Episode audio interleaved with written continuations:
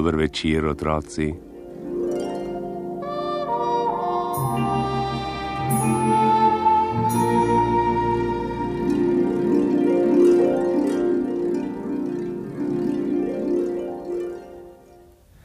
Oh, sej vem, da že leta in leta v teh dneh nismo zdravi, da kihamo, kašljamo, smrkamo in v rokah držimo robce, je krivo vreme.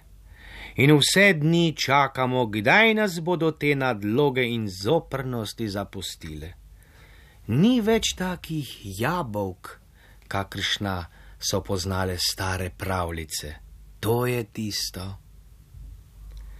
Svoje dni je živel kralj, ki je imel tri sinove. Doživel je že lepo starost in moči so ga jele zapuščati. Nekega dne je naglo zbolel. Poklicali so najboljše zdravnike vsega kraljestva, da bi vrnili kralju zdravje, a vse za manj.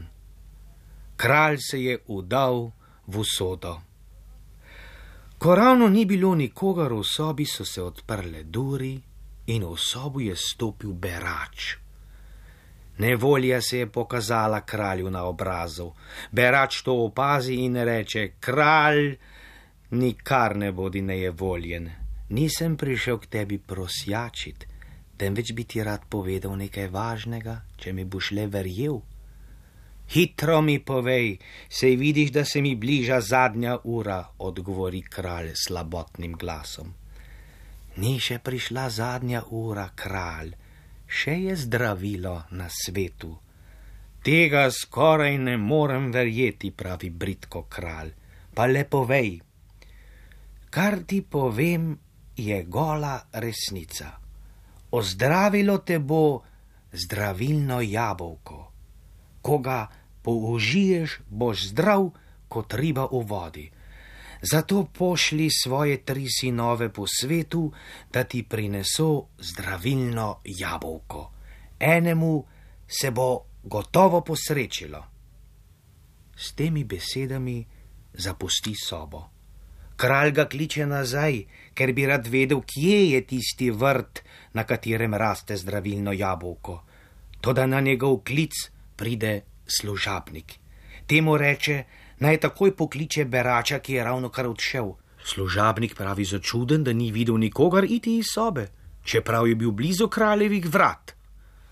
Kralj se zamisli, čez čas pokliče sinove in jim reče: Sinovi, moje življenje še ni končano. Ozdraviti me namreč more zdravilno jabolko, zatorej se odpravite na pot po svetu. Tisti, ki mi ga prinese, bo naslednik mojega kraljestva. Vsi se istega dne odpravijo na pot, vsak na drugo stran. Minilo je več tednov, ko pride najstarejši sin v deželo, kjer ni videl nobenega človeka. Gledal je shriba okrog, pa ni videl nobene hiše, nobene vasi. Ko se vsemu temu čudi in gre po beli cesti dalje, vidi prihajati šepavega človeka. Bil je berač. Kraljevi sin hoče prevzetno mimo njega, a ta ga lepo poprosi: Ponižno prosi, milostljivi gospod, za majhen dar. Vrže mu desetico. Hromec pa še prosi: Kohček kruha, milostljivi gospod, lepo prosim, lačen sem, da kar umiram. Kraljeviču napuh ni pustil, da bi še dalje stal pri revnem možu. Ničesar mu ne odgovori, temveč stopa ponosno dalje.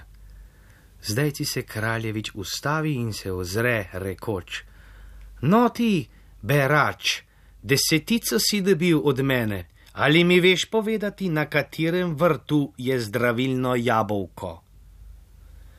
Le pojdite po tej cesti, kmalo boste prispeli do čudnega vrta. Urno odtrgete jabolko in hitro odhitite z vrta. Že prav, že prav, reče kraljevič in se smeje na svetu, ki mu ga je dal berač. Pot je bila zelo dolga, naposled vendarle pride do velikih vrat, jih odpre in stopi na vrt. Drevesa ni bilo nobenega, le tam sredi vrta je zelenela ena sama samcata jablana. S hitrimi koraki gre kraljevič tja in odtrga prečudno jabolko. Radoveden ga ogleduje do vseh strani, a je bilo kakor vsako drugo navadno jabolko. Komaj stoji nekaj trenutkov pod drevesom, ga obide huda utrujenost. Ni dolgo premišljeval, marveč je legel pod drevo na zeleno trato. Ni dolgo ležal, ko se mu je približal človek. Kraljeviču se je zdelo, kakor da gleda skozi gosto mrežo. Sedaj ga spozna, bil je berač. Pripognil se je k ležečemu in mu vzel iz roke jabolko. Z njim se je dotaknil veje, na kateri je prej viselo, in jabolko se je spet prijelo. Odtrgal je majhno vejico, se z njo dotaknil kraljeviča in zašepetal: Nisi vreden, da bi očetu prinesel zdravilno jabolko, zakaj me nisi obogal? Tako dolgo bodi vran, črni vran, dokler ne pride rešilni dan. In res, spremenjen je bil v črnega vrana, ki je zletel k višku. Tri dni pozneje je šel po isti poti drugi sin, ki se mu je primirilo enako kot prvemu. Zopet tri dni pozneje je bil na isti poti najmlajši sin. Naproti mu je prišel berač, ki pa niti ni utegnil poprositi miloščine, kajti kraljevič mu je že vrgel romence kinu v klobuk rekoč: Gotovo si lačen, revni mož, na kos kruha in hotel iti dalje. Berač se mu lepo zahvali in reče: Kraljevič, vem, kam greš, ta pot je prava. Urno odtrge jabolko in odhiti z vrta. Danes je zadnji dan. Preden bo luna vzhajala, mora imeti tvoj oče zdravilno jabolko, sicer bo prepozno. Gorje pa tebi in bratoma, če ne boš ubogal. Te besede so dale kraljeviču novo moč. Kmalo je prišel do vrta in stopil van. Cvetlice so mu mamljivo dehtele naproti. Pogumno je hitel k jablani.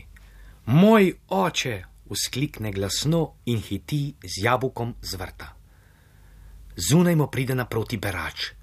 Blagor ti, kraljevič, trepetal sem že, sedi na zeleno trato in si odpoči. Nekaj trenutkov je berač molčal, potem pa spet spregovoril: Na to vejico, vzemi jo seboj. V hipu, ko bo oče zdrav vstal iz postelje, pojdi iz gradu priletela bosta dva vrana in sedla pred te na zemljo. Hitro se jo dotakni s to vejco.